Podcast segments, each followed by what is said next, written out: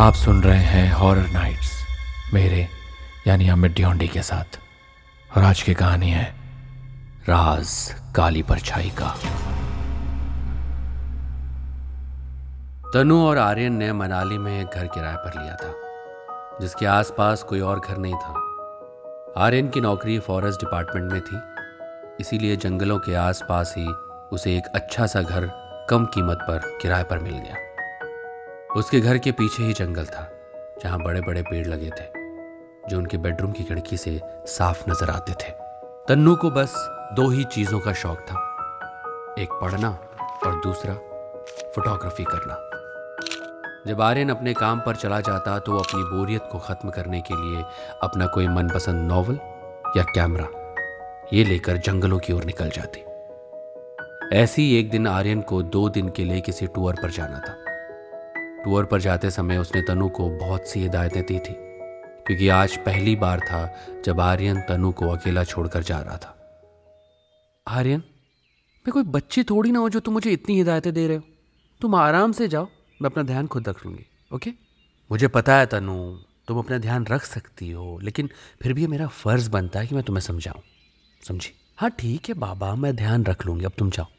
ये कहते हुए तनु आर्यन को विदा करने के लिए उसे दरवाजे पर छोड़ने आती है। जल्दी से निकलो वरना तुम्हारी ट्रेन मिस हो जाएगी, जाओ जाओ जाओ जाओ। आर्यन चला जाता है। तनु दरवाज़ा बंद करके अंदर आ ही रही होती है कि घर के ही गार्डन से उसे पत्तों की सरसराहट सुनाई देती है जैसे कि कोई चल कर आ रहा हो। तनु ने चौंक कर उस ओर देखा मगर वहाँ कोई नहीं था। तन्नू अपना वहम और हवा का झोंका मानकर अंदर चले जाती है।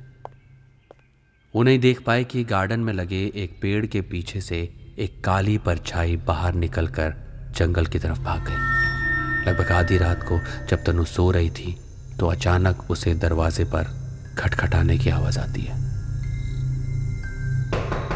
हाँ, इतनी रात को कौन हो सकता है? तनु नींद में दरवाजे के पास चली गई और अपनी आंखें मसलते हुए दरवाजा खोल दिया, मगर सामने का नज़ारा देखकर उसके रोंगटे खड़े हो गए। उसने देखा उसके सामने उसी की हमशक्ल खड़ी हुई थी जो तनु को देखकर भयानक तरीके से मुस्कुरा रही थी। उसकी हमशक्ल की पलकें नहीं झपक रही थी। तनु एक जोरदार चीख के साथ बेहोश हो गई।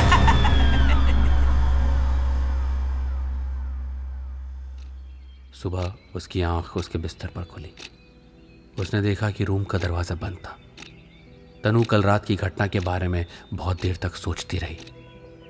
फिर उसने बुरा सपना सोचकर ख्याल झटक दिया और तैयार होकर तनु फिर से जंगल की तरफ निकल गई। घूमते घूमते तनु ने बहुत सी फोटोग्राफी की लेकिन वो बहुत दूर निकल आई थी। आसमान में काले बादल छा गए थे।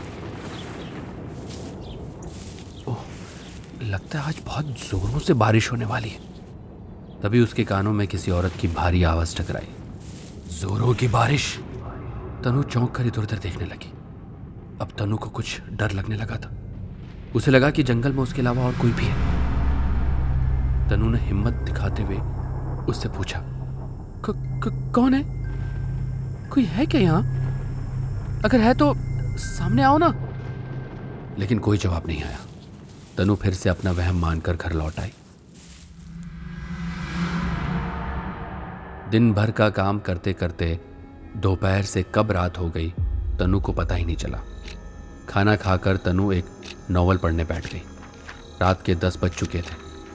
पढ़ते पढ़ते जब वो थक गई तो बाहर ड्राइंग रूम में आ गई और टीवी देखने लगी।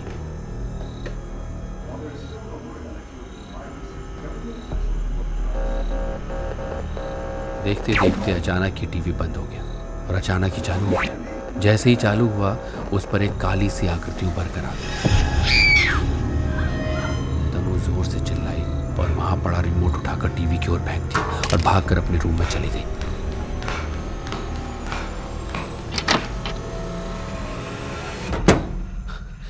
हे भगवान, ये क्या था? वो काला साया सच में था या मेरा वहम? लगता है आजकल मैं हॉरर नॉवल बहुत पढ़ने लगी हूँ, कुछ भी इमेजिन कर रही हूँ मैं। तभी उसके हस्बैंड आर्यन का कॉल आया। तनु ने उसे सारी घटना बताई। जवाब में आर्यन बोला, तनु ये सब नींद पूरी ना होने के साइड इफेक्ट्स हैं। तुम चुपचाप सो जाओ, पढ़ना बंद करो, ओके? तनु कॉल काट कर सो गई। थोड़ी देर बाद उसका फोन फिर से बजा। तनु को लगा कि शायद आर्यन का कॉल होगा। उसने कॉल रिसीव किया। क्या हुआ आर्यन, सोने दो ना, अभी तो नींद लगी थी मेरी। मगर फोन से एक भयानक सी आवाज तनु को सुनाई दी। तनु की तो सांसें अटक गई। चले जाओ यहाँ से, वरना सबको मार डालूंगी। मेरे घर से जाओ, जाओ।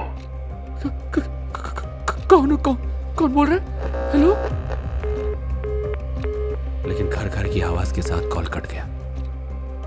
तनु ने जब कॉल डिटेल्स देखी तो आधे घंटे पहले का लास्ट कॉल आर्यन का ही था। तनु ने पूरी रात जागकर काटी। तनु बहुत डर गई थी।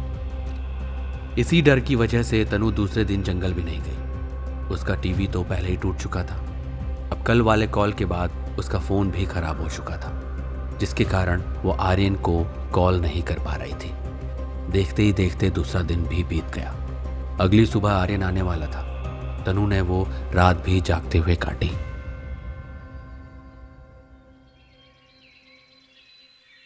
और सुबह आर्यन आ जाता है, लेकिन वो तनु की बातों को मजाक समझकर उड़ा देता है। तनु अब डरी डरी रहने लगी थी। एक दिन आर्यन तनु के साथ जंगल घूमने की जिद करने लगा। मन ना होने पर भी वो मजबूरी में आर्यन के लिए साथ चली गई। तनु और आर्यन जंगल पहुंचे ही थे कि तभी एक बंदर तनु का कैमरा छीनकर भाग गया। अरे हे, मेरा कैमरा वापस दे। अरे तनु कहाँ जा रही है? उसके पीछे मेरा कैमरा। तनु बहुत तेजी से उस बंदर के पीछे भागी। वो उससे अपना कैमरा लेना चाहती थी। आर्यन भी उसके पीछे पीछे था, लेकिन तनु इतनी तेजी से भागी और भागकर दूर निकल गई। वो एक ऐसी जगह पहुंच गई जहां अब तक वो कभी नहीं आई थी।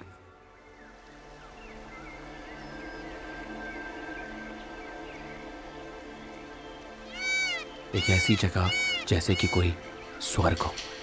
वहां एक छोटी सी नदी थी, फल फूलों से लदे पेड़ थे, मानो स्वर्ग का भाग यहीं उतर आया। तनु ये सब देखकर बहुत खुश हो गई। थोड़ा आगे चलकर देखा तो उसे अपना कैमरा नीचे ज़मीन पर पड़ा मिला। उसने उठाकर अपना कैमरा चेक किया। वो एकदम सही सलामत था, लेकिन अचानक वही काली परछाई उसके सामने आ गई। डर की वजह से तनु वहीं बेहोश हो गई।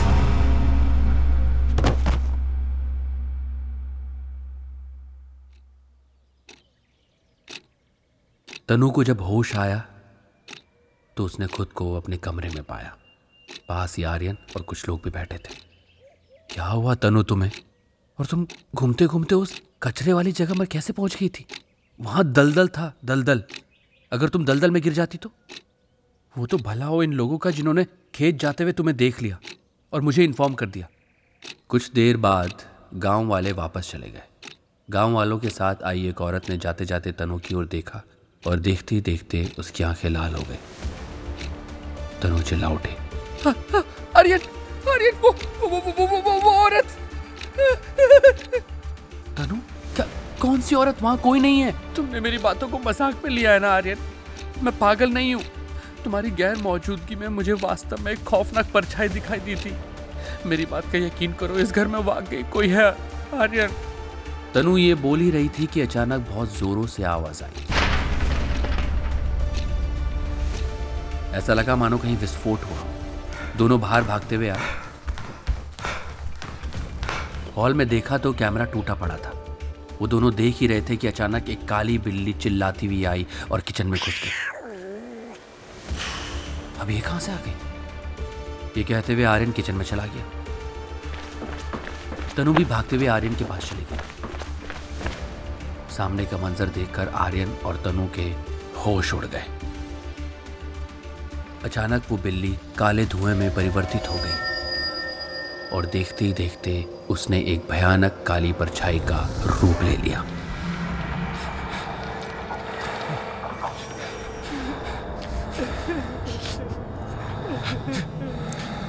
उसकी लाल आंखों में अंगारे चमक रहे थे। आर्यन हकलाते हुए बोला, कौन हो तुम? एक भयंकर गर्जना के साथ वो काली परछाई बोली, चल चले जाओ यहाँ से। बरसों से इंसान यही सोचता आया है कि इस पृथ्वी पर वो अकेला है। ये इंसान की सबसे बड़ी गलतफहमी है। पहले इंसान ने हमारी जगह पर अपना घर बसाकर हमें इन जंगलों में भटकने के लिए छोड़ दिया, मगर इंसान को यहाँ भी सुकून नहीं आया। चले जाओ यहाँ से। अचानक किचन में बर्तन गिरने लगे और घर के सारे फर्नीचर उड़ने लगे। तनु और आर्यन को भी उस परछाई ने अपने इशारे पर हवा में लटका रखा था। दोनों की डर के मारे जान निकल रही थी। आर्यन, देखो, सुनो, हम यहाँ से चले जाएंगे। प्लीज़ प्लीज़ हमें छोड़ दो। हम ये सब कुछ छोड़कर चले जाएंगे और फिर कभी यहाँ वापस नहीं लौटेंगे। प्लीज़ प्लीज़ हमें छोड़ दो। प्लीज़ प्लीज़ छोड़ दो हमें, प्लीज़। उस परछाई ने बिना कुछ बोले आर्यन और तनु को नीचे पटक दिया। तुरंत आर्यन ने तनु का हाथ थामा और उसे लेकर वो घर छोड़कर वहाँ से निकल गया। कुछ ही महीनों बाद वहाँ एक और कपल रहने आया, लेकिन उसके कुछ ही दिनों बाद उनकी मौत की खबर आई। कहते हैं आज भी वो काली परछाई उसी घर में घूमती नजर आती है। वो कौन है, कहाँ से आई है और इस घर से उसका क्या वास्ता है, यह आज तक एक खौफनाक राज बना हुआ है। और काली परछाई का ये राज शायद हमेशा राज ही रहेगा। ऐसे ही इंटरेस्टिंग पॉडकास्ट और ऑडियो स्टोरीज के लिए सुनते रहिए ऑडियो पिटारा। ऑडियो पिटारा सुनना जरूरी है।